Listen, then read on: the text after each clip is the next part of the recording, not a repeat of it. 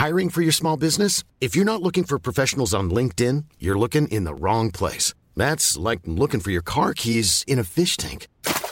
LinkedIn helps you hire professionals you can't find anywhere else, even those who aren't actively searching for a new job but might be open to the perfect role. In a given month, over 70% of LinkedIn users don't even visit other leading job sites. So start looking in the right place. With LinkedIn, you can hire professionals like a professional. Post your free job on linkedin.com slash people today.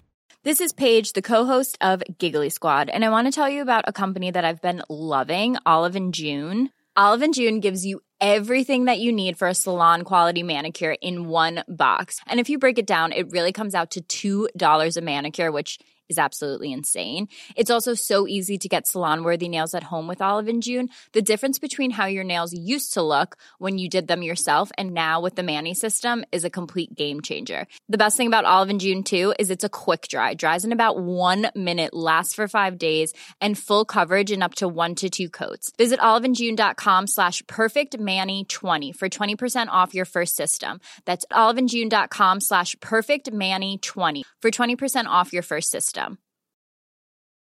Many of us have those stubborn pounds that seem impossible to lose, no matter how good we eat or how hard we work out. My solution is PlushCare. PlushCare is a leading telehealth provider with doctors who are there for you day and night to partner with you in your weight loss journey. They can prescribe FDA-approved weight loss medications like Wagovi and Zepbound for those who qualify. Plus, they accept most insurance plans. To get started, visit plushcare.com slash weight loss. That's plushcare.com slash weight loss. Förebygg och stoppa mobbning. Ja, att uppleva kränkningar på arbetsplatsen det är faktiskt vanligt och en av fem uppskattas vara drabbad varje år. Och att förebygga och hantera kränkningar och mobbning, det kräver ett gediget arbete. Idag ska vi få experttips på hur det går till.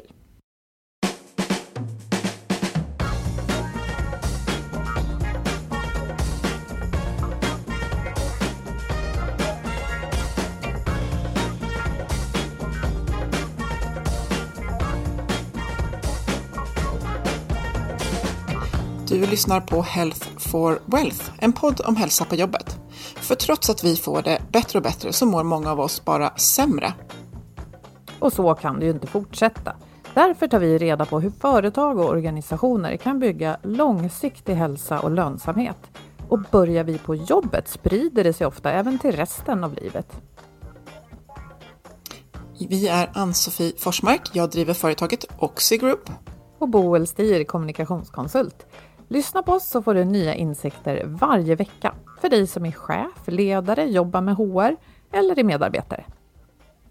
Hos Arbetsmiljöverket kan man läsa att arbetsgivaren genom sitt arbetsmiljöansvar har ett ansvar att förebygga kränkande särbehandling och mobbning. Man kan ju också tycka att vi som medmänniskor förstås kan göra vårt. Men vad är egentligen kränkande särbehandling och mobbning? Ja, hos AV kan man också läsa definitionerna kring det här och då handlar kränkande särbehandling, det är handlingar som riktas mot en eller flera arbetstagare då i kontexten arbetsplatsen på ett kränkande sätt. Och handlingarna de kan då förstås leda till ohälsa och medföra att de som drabbas hamnar utanför den sociala gemenskapen. Och det är självklart så att det är värre om det upprepas och pågår under en längre tid och då i värsta fall kan det utvecklas till mobbning. Ja, så kränkande särbehandling eh, uppfattar jag då som mer tillfälligt och sen mobbning, det blir det när kränkningar fortsätter över tid och jag tror att det oftast definieras som minst ett halvår riktade mot enskilda eller en grupp. Och i den här definitionen ingår också att det råder en obalans i makt mellan förövare och offer och att handlingarna leder till att offret då som, som du sa Annie, ställs utanför den sociala gemenskapen. Mm. Eh, det låter hemskt och eh, i och med att kränkande särbehandling verkar vara så vanligt så tror jag att vi alla eh, säkert kan, kan dra oss till minnes eller känna igen det här och eh, det är ju någonting som man behöver agera på. Och i år så kommer det faktiskt nya riktlinjer och vi är jätteglada för att vi har med oss Stefan Blomberg som är legitimerad psykolog, också forskare vid Linköpings universitet. Och du ska få berätta mer om dem, men framförallt så ska vi prata om vad man kan göra för att hantera och förebygga. Välkommen Stefan! Tack så mycket! Roligt att ha dig med oss. Stefan, mm. du har ju också skrivit böcker om det här ämnet vi ska prata om idag. Och hur, kommer sig, hur kommer det sig att just det här har blivit ditt område? Ja, alltså det, på ett sätt så är det lite grann av en slump. Ehm, jag jobbade tidigare i företagshälsovården eh, under 00-talet och eh, jobbade då med alla de frågor som en psykolog, organisationspsykolog eh, tar, tar hand om i företagshälsovården. Och däribland så dök det ibland upp ärenden där, där det förekom kränkande särbehandling eller mobbning på arbetsplatser. Så att eh, jag var en av tio i våran Eh, i vårt distrikt som jobbade med de här frågorna. Men sen gick jag vidare och sökte en annan tjänst och började jobba på arbets och miljömedicin vid Linköpings universitetssjukhus. Och där utreder vi situationer där människor har blivit sjuka på grund av sitt arbete. Eh, och det kan ligga till grund för att man får eh, arbetsskadeersättning och livränta och sådana här saker. och där visade det sig att vi, vi fick in ganska mycket just eh, så förfrågningar om utredningar kopplat till just mobbning och eh, kränkande särbehandling. Eh, och I takt med att de här remisserna, för det är då remisser som kommer in där, där någon ber att vi ska utreda för att ta reda på varför är den här personen sjuk. Och, och eftersom vi hade en så stor andel av remisser som handlade om kränkande särbehandling och mobbning så började jag fördjupa mig i det utifrån ett behov helt enkelt. Mm. Och, och, då upptäckte jag att det, det fanns inte särskilt mycket samlad kunskap i Sverige. Det har funnits tidigare personer som har jobbat väldigt mycket med det här. Eh, bland annat Heinz Lehmann som var en pionjär på världsnivå egentligen när han eh, forskade om detta på 80-90-talet. Men, men han dog eh, i mitten på 90-talet och sedan dess så, så har det mer varit spridda skurar av personer som har varit inne och forskat och jobbat med det men inte någon som har, har fördjupat sig på allvar. Och, och jag fick möjlighet att, att eh, via kontakten internationellt åka på lite konferenser att, att bygga ett nätverk och började fördjupa mig i det och fångades då av området där jag såg att ja, men det här dels är det ett oerhört vanligt problem eh, och när det blir stora problem så blir människor oerhört sjuka av det. Eh, och det finns ett behov av att samla uppdaterad kunskap. För forskningen går framåt väldigt kraftfullt världen över i de här frågorna. Eh, och när jag gjorde det här och, och, och, så fick jag också ganska mycket uppmärksamhet i, i både tidningar och så småningom även TV. Eh, och, och, det blev som en snöbollseffekt eh, där det bara rullade på och, och gav, gav mer och mer. Så att i, idag jobbar jag enbart nästan med det här området. Eh, som jag kallar då för utsatthet i arbetslivet. Mm. Och, och på, oli, på, olika sätt, både, med, både med, med, patienter som kommer till oss men också forskning och sen så jobbar jag med att analysera företag och organisationer för att hitta de svagheter och brister man behöver åtgärda för att komma till rätta med de här problemen. Mm. Och det tyder på att behovet är stort och jag tänker att det fortfarande, mm. även fast vi inledningsvis här definierade kränkande, kränkande särbehandling, så kan jag fortfarande tänka att det är lite, va, vad är det? Vad är det för kränkningar som människor utsätts för på, på arbetsplatsen? Ja, kränkande särbehandling är ju ett, ett lite tillyxat begrepp som folk, eh, alltså det är inget man använder sådär. Eh, utan det, det, det, är ju egentligen en, en, juridisk term som, som Arbetsmiljöverket uppfann i början på 90-talet. Den, eh, termen myntades 1993. Internationellt som har använt begreppet trakasserier istället. Eh, eller mobbning. Eh, Medan i Sverige, vi är ensamma i världen om att ha det här begreppet kränkande särbehandling. Eh, och i början när begreppet kom då betydde det egentligen mobbning. Eh, och, och, och, mobbning, om man, om man börjar där, så, så det handlar om att man är utsatt för negativa kränkande handlingar som upprepas systematiskt. Antingen att handlingarna eller handlingarnas konsekvenser upprepas. Ett rykte till exempel, det kan ju spridas vid ett tillfälle och sen får man leva med konsekvenserna. Det är rena att, att det, det är konkreta händelser, handlingar som upprepas över tid. Du nämnde tidigare här Boel, sex månader. Det där är en en tumregel. Det behöver inte vara sex månader om det är intensivt och grovt och så. Eh, den, den, den, tredje delen, förutom att det är då handlingar och sen upprepningen, det är att man är i någon form av underläge när man har svårt att försvara sig. Eh, så att det är mobbning, alltså det är, det är systematik där man har svårt att försvara sig. Men kränkande särbehandling bortser ifrån både systematiken och underläget och, och riktar bara in sig på handlingarna. Så det är enstaka handlingar eller flera handlingar kan det ju vara då. Men det, det som är inte speciellt med kränkande särbehandling det, det, det är ett paraplybegrepp som egentligen beskriver allting. Från den gräns, första tidiga gränsen med enstaka handlingar som har någon form av risk för ohälsa eller social utslutning. Hela vägen bort till grov mobbning. Så allt det här kallas i lagstiftningen för kränkande särbehandling. Sen när vi forskar så har vi begrepp för olika nivåer. Vi har ju trakasseribegreppet och det finns ju i Sverige också. Det, det är framförallt kopplat till, till diskrimineringslagstiftningen. Där, där det beskriver handlingar som kränker någons värdighet och som är grovt respektlösa.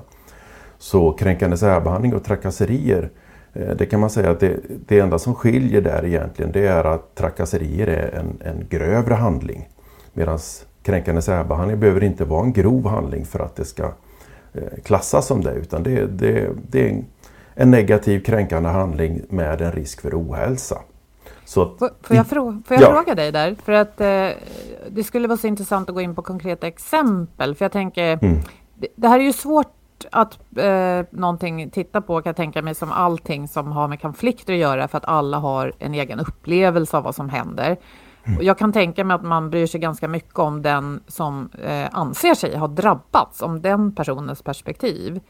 Men eh, en sån engångstillfälle kan det vara att eh, chefen skäller ut en medarbetare och svär och kallar den för fula ord? Eller vad, vad kan det vara?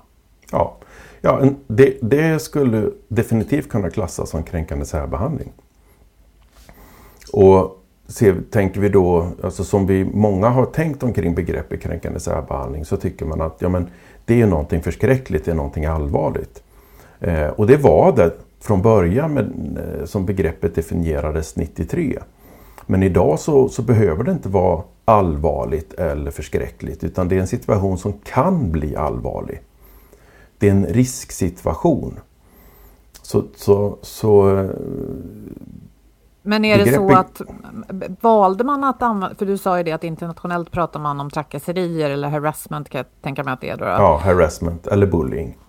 Och anledningen att man vill använda då ett lite liksom lättare begrepp, eh, är det för att fånga upp problemen tidigt eller? Ja, det, det är precis det.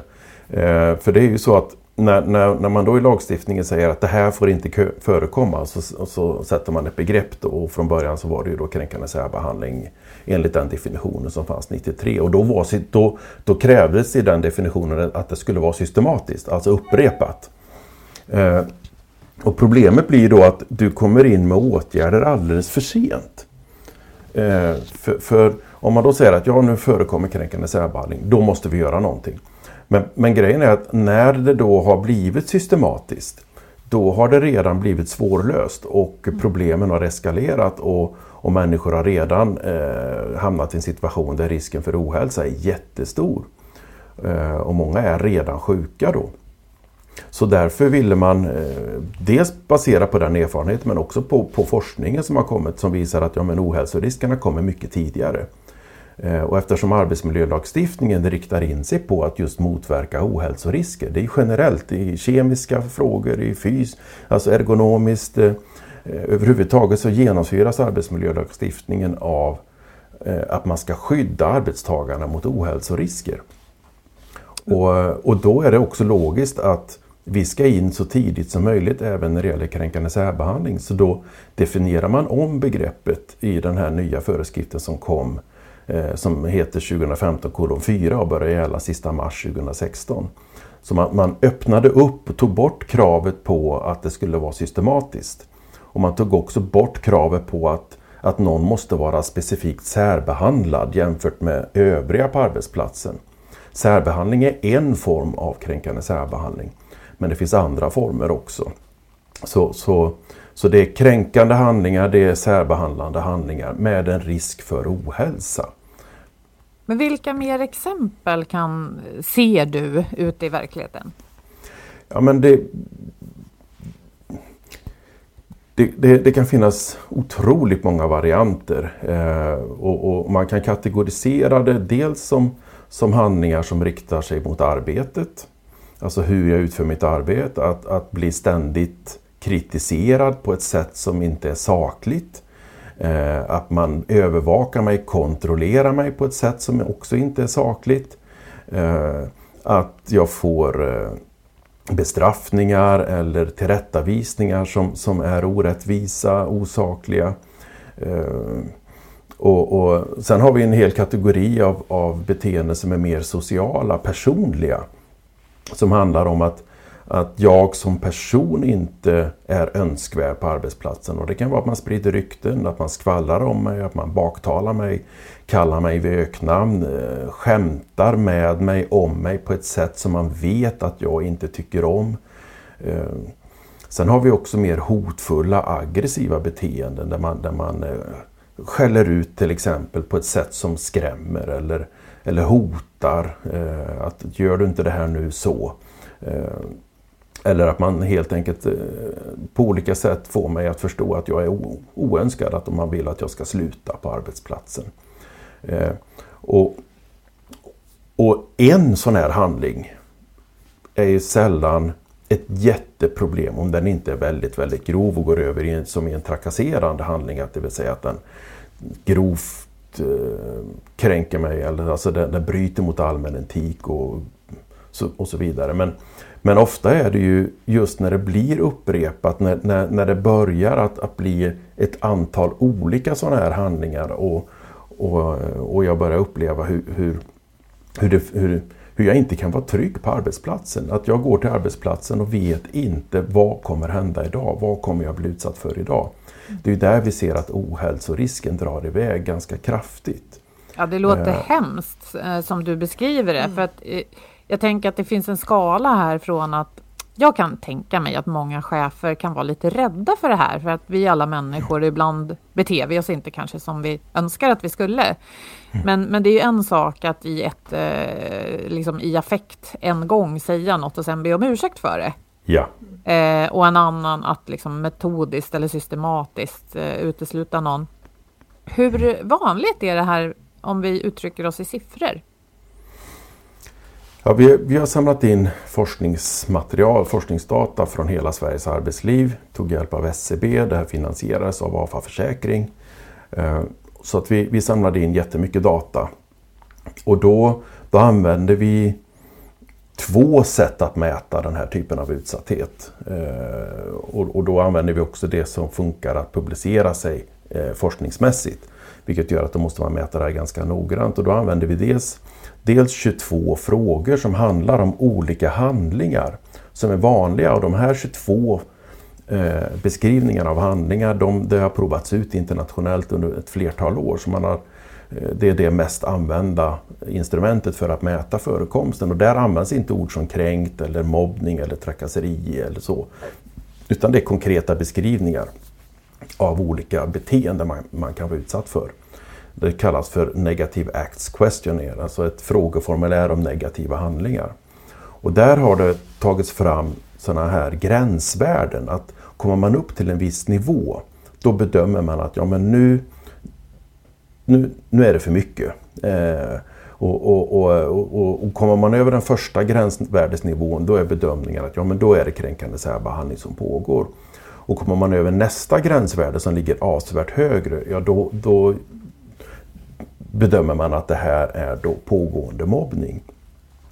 Och sen har vi också mått på där vi också efterfrågar om man själv är utsatt. Just den här att man identifierar att jag är faktiskt utsatt och då är det en definition av mobbning och så vidare och så får man säga hur ofta. Och när man kombinerar de här eh, måtten då så, så bedömer vi utifrån de här data att ungefär mellan 19 och 20 procent av den svenska arbetskraften Eh, är utsatta för åtminstone kränkande särbehandling under det senaste året.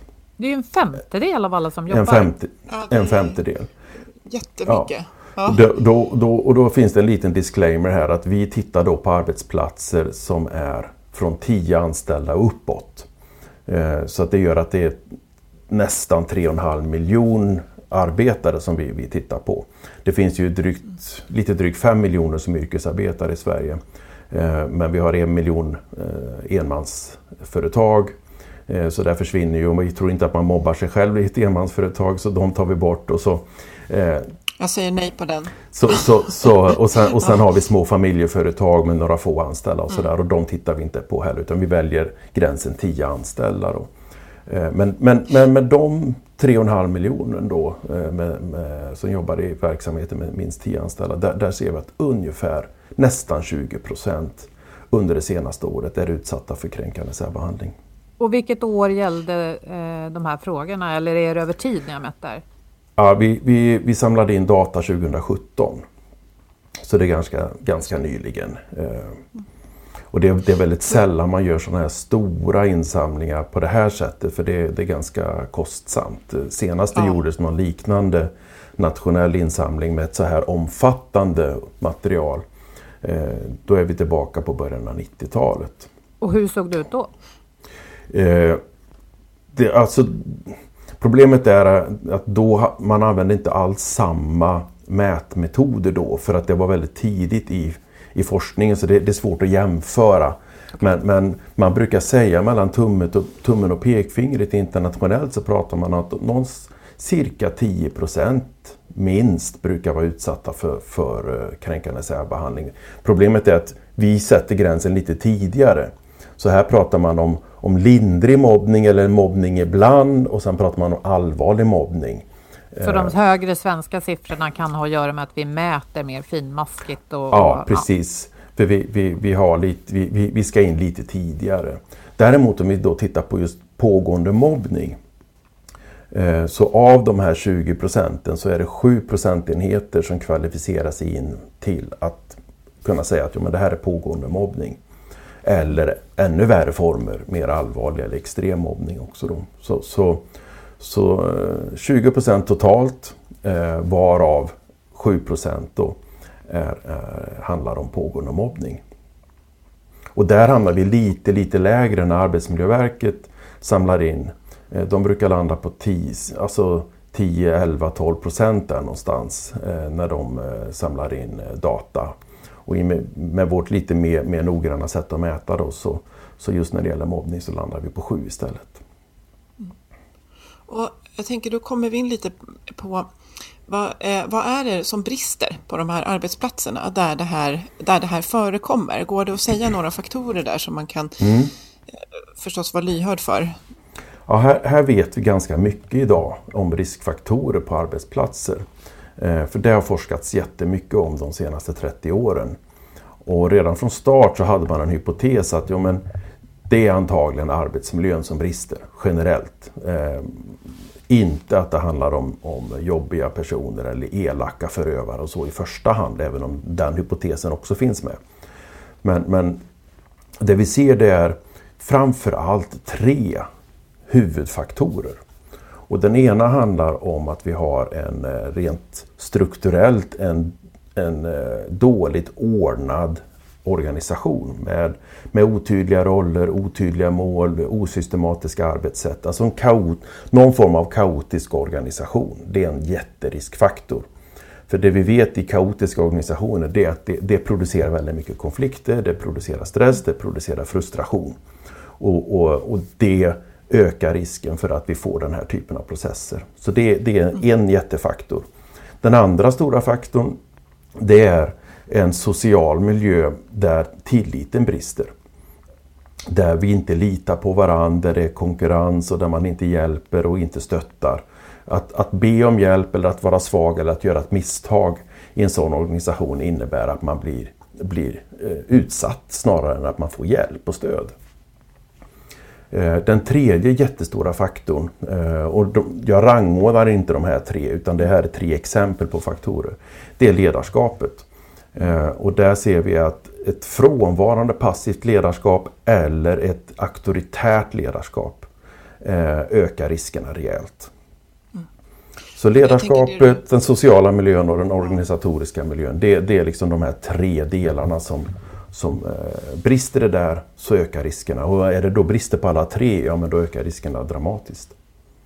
Det låter lite som att de hänger ihop också, att om man har en kaotisk arbetsplats eh, så kan det i sig leda till att det är svårt och, och liksom allt känns kaotiskt och våra relationer påverkas av det och ledarskapet kanske påverkas. Och, och jag tänker mycket på Eh, många skulle nog beskriva att den tid vi är i nu, eh, början på 2021 när vi spelar in det här, det har präglats av att det har varit ganska kaotiskt eh, på, grund av, på grund av pandemin och sättet som vi leder och organiserar oss har, har, har påverkat. Eh, hur gör, gör, du några reflektioner till eh, riskerna för, för både kränkande särbehandling då och, och mobbning eh, relaterat just att, till pandemin och det som företag har behövt att, eh, organisationer behövt hantera? Mm. Ja, alltså det, precis som du säger, vi, vi, vi är i en en situation där mycket händer eh, och, och, där kaos och eh, förändringar, förändringsprocesser är ju ett slags beslutat kaos. Vi gör om, mm. eh, luckrar upp rollerna, ändrar målen, ändrar våra arbetssätt. Och det, det, vi ser där det är ju att om man då redan innan har haft problem med samarbete, stöd, tillit och en, en, eh, ett bristfälligt ledarskap, ja men då blir det oerhört mycket värre när vi också får in det här förändringen eller kaoset som, som kan komma Kaos kan ju komma antingen utifrån att omvärlden förändras på ett sätt som gör att vi måste plötsligt ställa om och göra nytt. Eller att vi själva bestämmer att nej, men nu ska vi göra annorlunda än vad vi gjort tidigare för vi tror att det nya är mer effektivt. Men överhuvudtaget sådana här processer där, där världen eller vi förändras och vi måste liksom skruva i systemet. Eh, det är en risk. Eh, men framför allt om vi då redan tidigare har problem i det sociala. Eh, eller ett, ett, ledarskap som inte fungerar. Men, men, om ledarskapet är på plats och fungerar, både liksom att man agerar när det behövs men också att ha en, en, en eh, interpersonell relation i ledarskapet som gör att människor känner sig lyssnade på, respekterade och så vidare.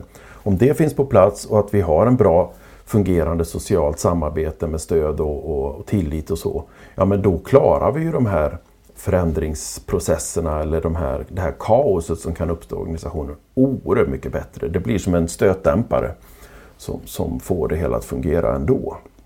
Ja, när jag tittar på de här tre faktorerna och lyssnar på dig Stefan så låter det som att eh, förenklat förstås, att det någonstans skulle vara enklast att gå in på ledarskapet först om alla de här tre brister? Ja, jo, men det är klart. Ledarskapet är ju, det är en nyckelfaktor såklart.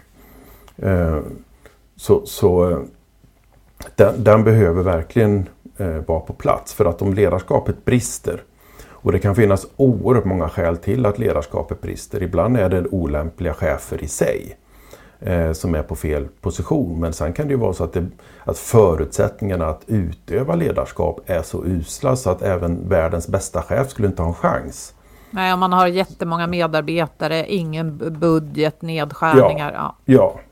Eh, eller att högre nivåer av ledarskap lägger sig i hela tiden eller förändrar förutsättningarna. Eller att jag får en får ett uppdrag att göra vissa saker som kan vara tuffa att genomföra och sen när jag gör det och det kommer kritik så får jag inte uppbackning uppifrån utan då blir jag lämnad där. Mm. Eh, så, så, eh, och, och, och i, vissa, i vissa fall så har vi också en ledningsfunktion som i sig brister på så sätt att vi har, vi har många olika eh, Alltså det kan finnas konkurrerande funktioner inom ledarskapet som gör det svårt att driva en tydlig linje. Eh, det kan finnas informella ledare i verksamheten men det kan också finnas informella ledningsstrukturer. Mm. Och den, den, eh, framförallt vården har ju ibland ganska stora problem här för att där har vi ju dels ett politiskt ledarskap som lägger sig i. Vi har också väldigt starka yrkes kategorier och professioner som kan ha sina egna liksom, strukturer som, som på något sätt går på tvärs emot liksom, den, den professionella ledningen. Eh, och, och, så så, så när, när, när, vi får bekymmer i, i, i ledningsfunktionen så, så, eh, så minskar ju förutsättningarna och förmågan att, att att skapa en, en, en, social miljö som fungerar och också en välfungerande organisation. Mm. Men eh, de nya riktlinjerna som är på väg här nu då, vad, mm. eh, vad är bra med dem och hur kan, för jag tänker att riktlinjer är ju till för att stötta och hjälpa oss i rätt riktning. Eh, så hur kan, vad innebär de och hur kan man ta hjälp av dem om man är arbetsgivare? Ja, de här kommer att ges ut nu under våren och det är ju Mynak, Myndigheten för arbetsmiljökunskap, som ger ut, som har de här och de har ett uppdrag att ge ut kunskapssammanställningar och riktlinjer för, för arbetsmiljöområdet. Då. Och, och de här är ju inte bindande på så sätt att det är som om Arbetsmiljöverket gav ut en föreskrift, ja men då måste man följa den och det kan bli sanktioner och, och, och så vidare. I det här fallet så är det ett kunskapsstöd. Eh, och, och, och, här tar vi fram råd och riktlinjer för både hur man jobbar förebyggande, som bland annat riktar in sig på just det här med hur, hur ser den sociala miljön ut, hur ser liksom organisationen ut i de här frågorna. Eh, och, och, hur ser kunskaps... Alltså vad, vad, vad, finns det för kunskap både hos medarbetare och chefer om de här frågorna? Eh, och sen finns det ett åtgärdande Eh, en åtgärdande del också. Alltså om vi nu har problem, vad gör vi då? Och där skiljer vi mellan insatser tidigt i processen, om det nu bara är enskilda enstaka handlingar, alltså vi, vi, vi fångar upp det här i tidigt skede, då är det andra typer av åtgärder än om det här visar sig vara systematiskt och, och har pågått kanske i, i eh, mer räknat i år än i, i veckor. Eh, då är det helt andra typer av åtgärder. Så vi har liksom en, en, differentiering av olika typer av åtgärder som passar vid olika allvarlighetsgrad. Men sen har vi också ett avsnitt som handlar om men vad gör vi sen då när vi har åtgärdat det, när vi har jobbat med det. Hur liksom befäster vi eh, och, och, hur sätter vi punkt för det som har varit och kommer vidare och bygger upp en, en, en fungerande arbetsmiljö igen. Så det här, det här blir ett, ett stöd för för, i första hand är det faktiskt stöd för företagshälsovården och eh, de som jobbar med att liksom, erbjuda hjälp till arbetsgivare och organisationer. Men, men chefer och HR och arbetsmiljöspecialister internt kan också ha en väldigt stor hjälp av de här, eh, den här riktlinjen då, som, som eh, kommer ut. Och när kommer de? Jag har inget exakt datum eh, på det. Eh, det håller på nu att produceras de här kringtexterna, förord och, och, och de här formella delarna och eh, det ska layoutas och, och språkgranskas och så här. Men jag vet att det är planerat ett webbinarium i maj då, då det ska eh, riktas ut preliminärt någon gång i maj, ett, ett, ett webbinarium eh, där det här ska lanseras. Jag tänker lite att eh, det här är ju en, det är ju en arbetsmiljöfråga och jag tänker att om det skulle vara så mm. att vi någonstans inser att vi har problem med luften eller ventilationen eller vad det nu kan vara, så känns det ganska, i alla fall tycker jag, avdramatiserat att prata om, hörni, nu måste vi ta itu med den fysiska arbetsmiljön som är ett problem här. Eh, det här är ju ett ganska känsligt område, för det kan ju vara så att i det forum där man tar upp det så sitter det någon som utför ett kränkande beteende och den personen som är den som blir kränkt. Hur, eh, kan, kan du säga någonting kring det? Hur man, hur, hur man liksom kan börja jobba med det här eh, när man, när man inte vet eh, när man ska ta itu med så vet man att det är jag som kränker dig eller det är han som kränker henne eller hur det nu kan vara. Hur, hur, hur hanteras det på ett bra sätt om man nu skulle vilja ta hjälp av de här riktlinjerna eller ta itu med det här på något annat sätt? Mm.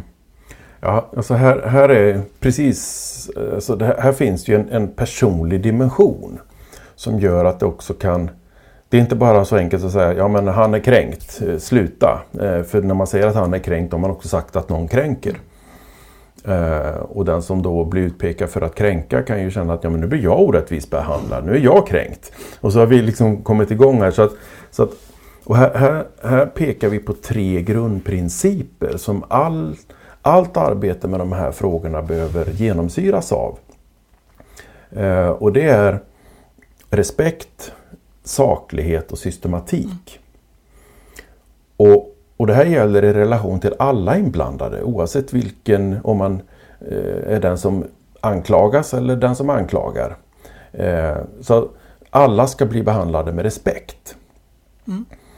Eh, för att inte riskera att, att eskalera situationen och förvärra den. Eh, och saklighet innebär också att ja, men det måste finnas någon form av, av saklig grund för det vi påstår. Det handlar inte bara om att ja, men jag upplever saker. Eh, för, för att i och med så, så, länge det bara handlar om mig själv om jag upplever saker, ja men då, då får jag uppleva vad jag vill. Men, men så fort det börjar dra in andra människor i den här situationen så, så för att inte de ska då bli respektlöst behandlade så måste vi på något sätt komma tillbaka till en saklighet. Så här måste vi prata om vad har faktiskt hänt i tid och rum. Mm. Eh, och är det rimligt att man ska uppleva sig kränkt eh, eller utsatt i de här situationerna? För att det är ju så att, ja, men, att få kritik som är orättvis och, och fabricerad det är ju rimligt att man känner sig kränkt av det och det, det, det är inte acceptabelt.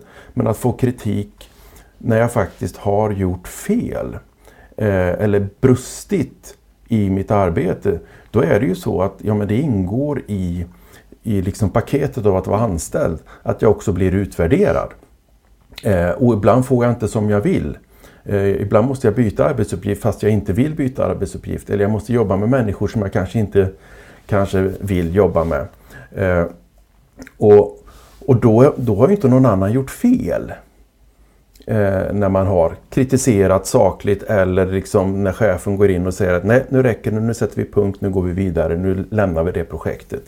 Eh, sen visst, jag kan känna mig kränkt men, men för att vi måste hålla oss på en sak, saklig eh, spelplan. Eh, för annars så kan vi inte liksom gå, gå vidare till, till den parten som har gjort fel. Eh, om det inte finns någon saklighet i det. För då gör vi det, att, att vi liksom kör på, på något sätt på spåret först kränkt vinner i sådana här situationer. Den, den, som säger att jag är kränkt är den som får övertaget. Eh, då kommer ju de som anklagas för att kränka att känna sig orättvist och respektlöst behandlade, osakligt bemötta. Och då, får vi, då, då, då ökar vi konflikten istället. Eh, och, och det tredje då det är systematik, det vill säga att vi har ett genomtänkt arbetssätt där vi jobbar på ungefär likartat sätt i likartade situationer. Så att det inte är att ja, men vi, nu jobbar vi så här med dem och sen jobbar vi med, men han har så mycket makt eller så mycket inflytande så där, där gör vi på ett helt annat sätt för att liksom lindra det hela. Så, utan det, det, det ska vara likartat och det ska finnas en, en, en eh, planering och systematik i det här. Och så att, och det här gör att vi, vi måste anpassa åtgärderna efter situationen. Eh, för att riktigt allvarliga situationer kräver helt andra åtgärder än, än tidiga. De tidiga situationer då, då kan det vara så att det räcker med att vi, vi, vi tar in parterna i ett rum och så pratar vi igenom situationen. Och de som råk, har råkat göra fel eller har brusat upp eller där, där, där humöret försvann eh, ber om ursäkt och så är det punkt. Och så, så är det klart. Det behöver inte vara mer än så. Och, och många sådana här situationer löser ju människor på tu man hand. Genom att man pratar med varandra och säger du det där du sa förut, jag, jag, jag, jag, tog ganska illa vid mig. Ja men förlåt, ursäkta, jag, ska tänka på det nästa gång. Eh, men, men just när, det då in, när man inte lyckas lösa det, ja men då blir det en, ett ansvar för arbetsgivaren eh, enligt arbetsmiljöansvaret och så vidare. Och då behöver man tänka på här att ja, men då kanske det inte är lämpligt att om det nu har pågått längre eller om det liksom är mer, allvarliga saker, då, då ska vi nog inte börja med att ta in parterna i ett rum för då har vi antagligen en part som är ganska rädd. Mm. Och, och, och, där blir det svårt att hantera så då behöver vi jobba mer genomtänkt systematiskt, lyssna på parterna var för sig, ta reda på vad handlar det här om och eventuellt plocka in någon ut, utomstående oberoende och det kan ju vara någon i organisationen om det är en stor organisation som, som är mer specialiserad och som man har säkerställt kan vara oberoende och inte ta, ta hänsyn till olika parter och så här. Men ofta så bör man också kanske gå till företagshälsovården eller andra konsulter som får titta på ärendet. Och i, i, vissa fall då när det är mer allvarligt måste man utreda det här enligt konstens regl, alla regler med en, en genomtänkt metodik där man säkerställer båda parters eh, rättigheter och, och, så att det inte blir respektlöst. Mm. Har du några bra exempel på när en organisation har fått bukt med mobbning som har pågått ett tag? Ja, alltså det finns exempel på allt. Både bra och dåligt så att säga. Och, och, Absolut, det finns flera organisationer i landet som jag har följt eh, där, där, man, där man har jobbat med de här frågorna på ett jättebra sätt. Eh, det, där man ser, alltså det är en sak att ordna en enskild situation. Eh, och, och, Det kan man få hjälp med bara man liksom är prestigelös och är, är beredd att ta in hjälp och, och, och, inte liksom ha förutfattade meningar om eh, resultatet och ha bestämt sig på förhand och så. Men att jobba generellt för att få ner problemen i hela organisationen, alltså att minska eh, generell, generellt de här problemen. Då handlar det ofta om att, att, att jobba systematiskt under ett flertal år. Där man i just den organisatoriska delen, det här med, med ordning och reda, så innebär det också att, att utforma handlingsplaner och rutiner för vad gör vi när vi får den här typen av anmälningar. Inte där bara någon säger, säger till i förbifarten att ja, men eh, de är lite oschyssta mot mig. Utan där man faktiskt säger jag är utsatt. Vad, vad gör man då? Hur går vi tillväga? Och ha en, en ordentlig plan för det. Eh, så det är en jätteviktig del och det ska vi koppla till vår arbetsmiljöpolicy och värdegrund. Och, så, så att det, det är att bygga upp arbetsmiljösystemen eh, och se till att man har kunskap och, och resurser för, för det. Eh, sen handlar det om att höja kunskapsnivån i frågorna både hos chefer och det är ett skallkrav att chefer ska ha tillräcklig kunskap för att kunna hantera det här. Eh, men också hos medarbetarna att, att höja kunskapen om de här frågorna. Eh, jag brukar prata om att vi, vi, vi ska ha en social arbetsmiljö som är godkänd för yrkesmässigt bruk. Eh, man, man, brukar prata om redskap och, och, maskiner. Eh, så det finns ju, om jag går och köper en, en borrmaskin på, på på affären här nere så behöver inte jag fundera på när jag privat ska använda det där hur mycket den vibrerar eller hur säker den är. Utan jag köper en maskin som jag tycker verkar bra. Men om jag är en arbetsgivare då måste jag titta på är den här godkänd för yrkesmässigt bruk? För då, då, då är det en massa säkerhetskrav omkring det hela. För att när man använder det för yrkesmässigt bruk då tvingar vi människor mer eller mindre att faktiskt jobba med den här timme ut och timme in och då, då, då får inte den vara farlig. Eh, och lite så behöver vi tänka om den sociala miljön också. Att det finns en hel del som är helt okej okay att göra privat men på jobbet får vi tänka till för där är vi med människor som vi inte har valt och det finns människor som bestämmer över oss. Eh, och då behöver vi strama upp en del. Eh, skvaller till exempel är ju ingen som eh, brukar eh, gå till rätta med som vi håller på med privat. Ja visserligen, det, det, det är klart att eh, i vänkretsen kan det bli problem om man skvallrar om varandra. Då kanske man inte är vänner längre. Men å andra sidan så är det bara att välja bort dem då som skvallrar om mig. Men på jobbet kan jag inte välja bort någon som skvallrar om mig. Eh, för jag måste möta den personen varje dag. Så där, där finns det beteenden som inte är okej, okay, helt enkelt för att det är en, en arbetsplats. Och att höja kunskapen om det här, att på jobbet så är det vissa krav som vi faktiskt måste ställa på, på den sociala miljön, hur, vad vi säger, hur vi beter oss. Eh, och, och, och det behöver människor få veta. Eh, och att vi pratar om det, höja den kunskapen. Så det är också en del i det arbetet att få ner de här problemen. Eh, och, och eh, jag har följt några kommuner bland annat som har jobbat väldigt, väldigt noggrant med de här frågorna. En kommun följde jag under tre fyra år och, då, och de, de fick ner eh, mobbningsförekomsten, de halverade den. Eh, och samtidigt gick, gick också utköpskostnaderna ner dramatiskt. Eh, för de hamnade inte den, i den typen av situationer där de, där de liksom behövde, behövde säga hej då till människor på, på, liksom, på, det, eh, på ett sådant initiativ att köpa ut folk. Så, så eh, jag följ, vi har också följt ett stort industriföretag under några år här nu och de, när vi startade och jobbade med det med dem så hade de en, en eh, mobbningsförekomst på cirka 15 procent. Och eh, nu vid senaste uppföljningen så var den nere på 6-7 mm. procent. Så, så det är ju mer än halvering då. Eh, och där, där, ser vi en fallande kurva under de här åren. Och då har de så, jobbat så, tydligt med de här tre olika områdena som ja, du nämnde? Mm. Man jobbar med ledarskapet, tydl, dels ett mer aktivt tydligt ledarskap men också den sociala dimensionen i ledarskapet. Hur man behandlar människor rent liksom personligt och relationellt. Eh, att människor känner sig respekterade, litade på. Det är en jätteviktig del i det förebyggande. Och sen jobba med den sociala miljön. Eh, och sen, och där, där ser vi att när man jobbar mer genomtänkt med konflikthantering, det ser vi det har en oerhörd effekt. För då har man, då har man liksom redskap så man vet vad man gör när människor ryker ihop. Och det vet vi ju. Var vi än sätter ihop människor så kommer det bli konflikter förr eller senare. Eh, så det, det är någonting som är naturligt. Det är en del av att vara människa, vara människa att det blir konflikter. Men att då veta vad man gör när vi får konflikter som man inte lyckas lösa. Eh, och hur man får hjälp och hur man professionellt kan jobba med det. det där ser vi att det, det har en, en oerhört lindrande effekt i att, att konflikterna urartar och, och sen växer in i mobbningsproblematik till exempel. Ja, för att du pratade tidigare om policies och, och, planer och eh, ibland, det spelar ingen roll vad det är för aspekter av hälsa vi pratar om i den här podden. Ibland så kan vi prata om det här att policies och rutiner är ganska verklighetslösa om man inte använder dem. Men ja. då antar jag att man sätter dem och sen kanske också förebyggande informerar om att det här finns. Så att om ja. du behöver hjälp eller du ser någonting som pågår som är fel, ja men då gör du så här, du vänder dig till den och den och så vidare. Mm.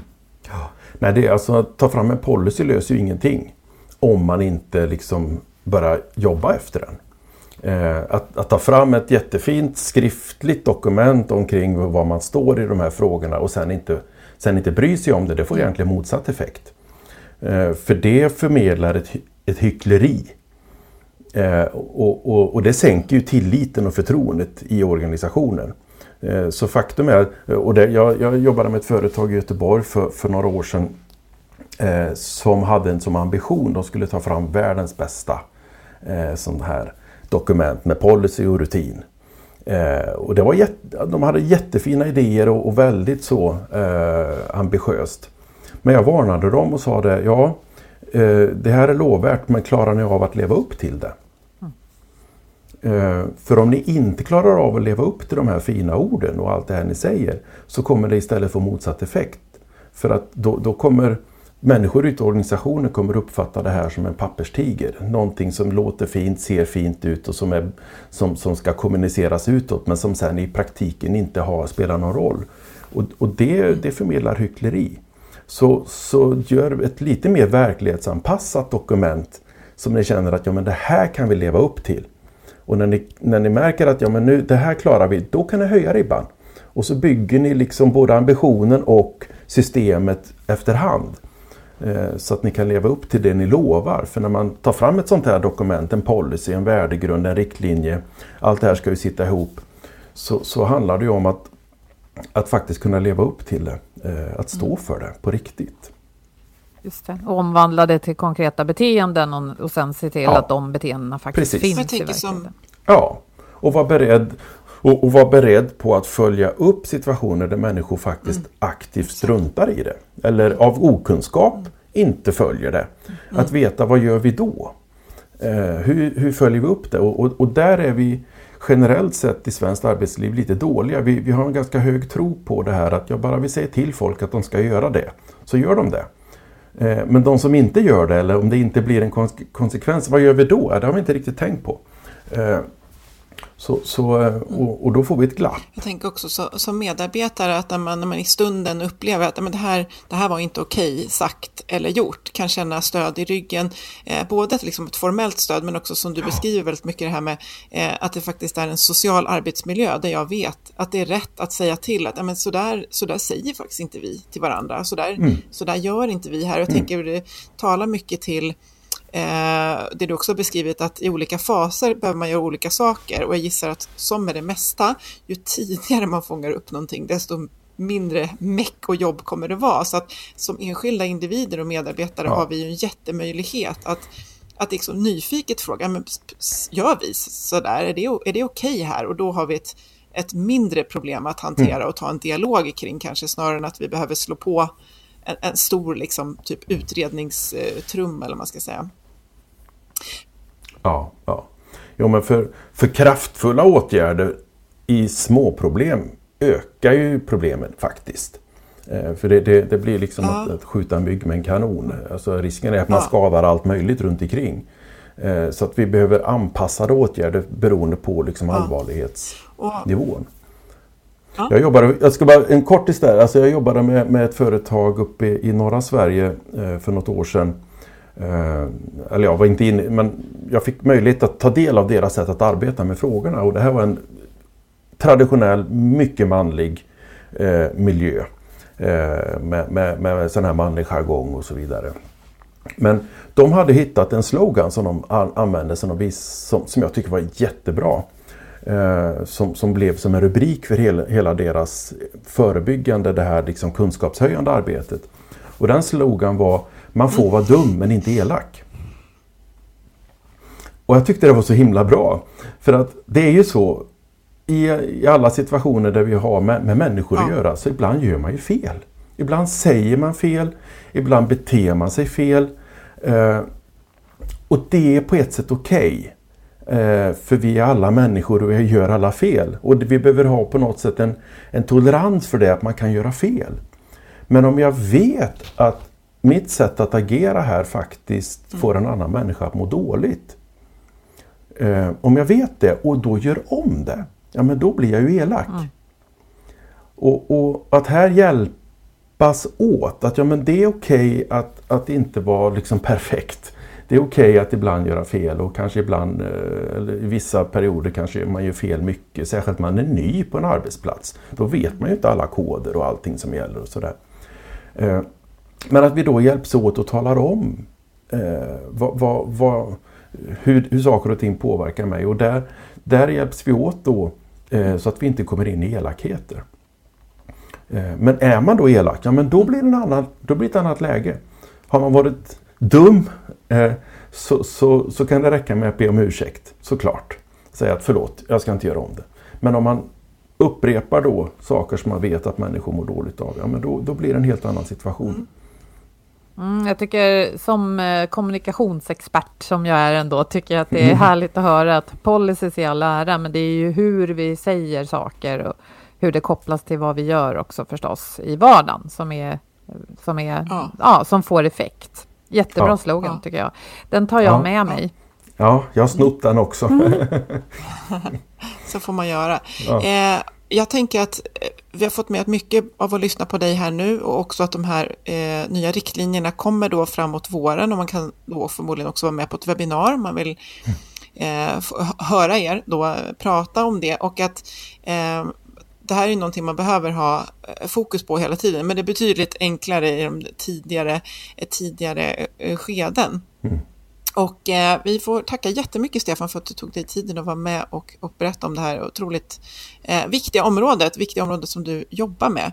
Och vi har ett medskick redan nu till våra lyssnare, vår samarbetspartner motivation.se som är Sveriges ledarskapssajt. Vi har valt ut en artikel som handlar om sju varningssignaler i en organisation.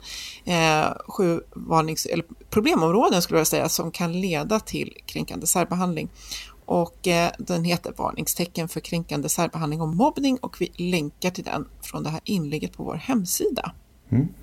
Och så tackar vi Ja. våra samarbetspartners motivation.se och Agda Media för den här produktionen. Och du som lyssnar, följ gärna oss på LinkedIn och kommentera gärna våra inlägg där och säg hej. Så hörs vi om en vecka igen. Det gör vi. Tack och hej! Hej!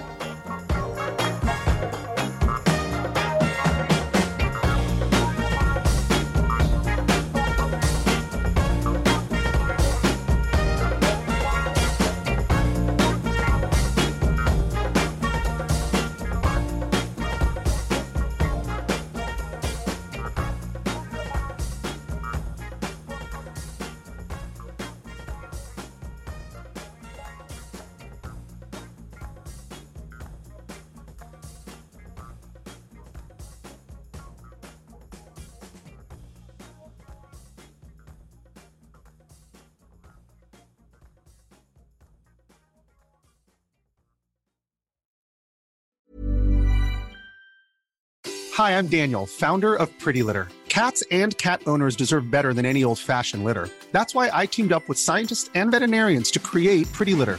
Its innovative crystal formula has superior odor control and weighs up to 80% less than clay litter. Pretty Litter even monitors health by changing colors to help detect early signs of potential illness. It's the world's smartest kitty litter. Go to prettylitter.com and use code ACAST for 20% off your first order and a free cat toy. Terms and conditions apply. See site for details. Planning for your next trip? Elevate your travel style with Quince. Quince has all the jet setting essentials you'll want for your next getaway, like European linen, premium luggage options, buttery soft Italian leather bags, and so much more. And is all priced at 50 to 80% less than similar brands. Plus, Quince only works with factories that use safe and ethical manufacturing practices. Pack your bags with high-quality essentials you'll be wearing for vacations to come with Quince. Go to quince.com slash pack for free shipping and 365-day returns. Want flexibility? Take yoga. Want flexibility with your health insurance? Check out United Healthcare Insurance Plans. Underwritten by Golden Rule Insurance Company, they offer flexible, budget-friendly medical, dental, and vision coverage that may be right for you. More at uh1.com.